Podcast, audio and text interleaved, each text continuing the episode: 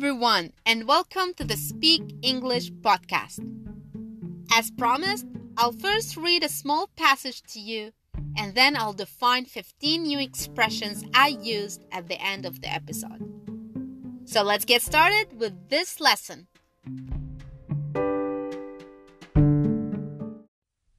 Sandra is a teenager who lives in the Big Apple. She feels like doing something for the weekend since Valentine's Day is right around the corner.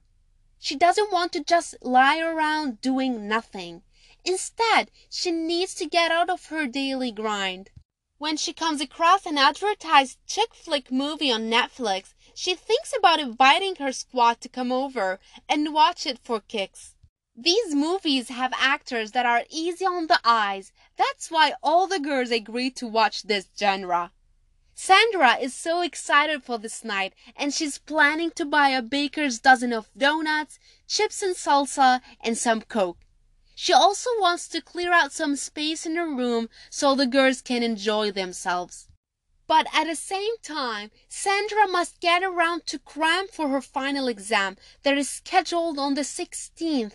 She wants to avoid pulling an all-nighter before the test day and get to enjoy her party to the max.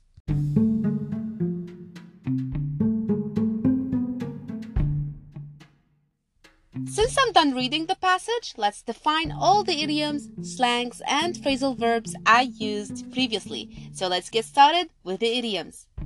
Idiom number one feel like doing something is defined as want to do something.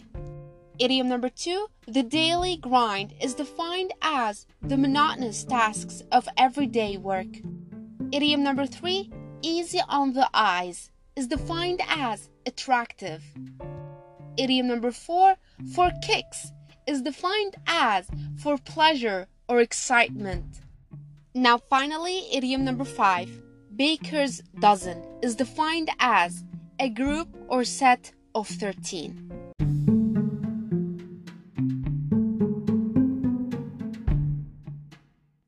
Now let's define all the slangs.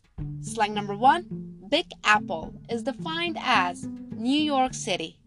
Slang number two Chick flick means type of movies Slang number three, squad, is defined as group of friends.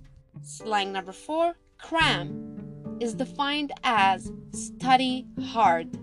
And finally, slang number five, all nighter, is defined as studying all night.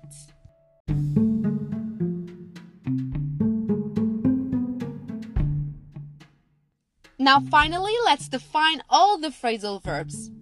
Number one, lie around is defined as to be lazy or to not do anything. Number two, come across is defined as the way other people perceive something or someone. Number three, come over is defined as to come to a place. Number four, get around to means to do something that needed to get done at an earlier time.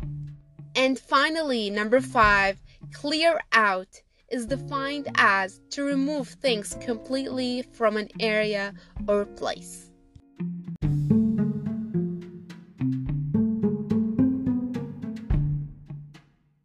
I hope you enjoyed this lesson and thank you so much for listening to me. Have a great day.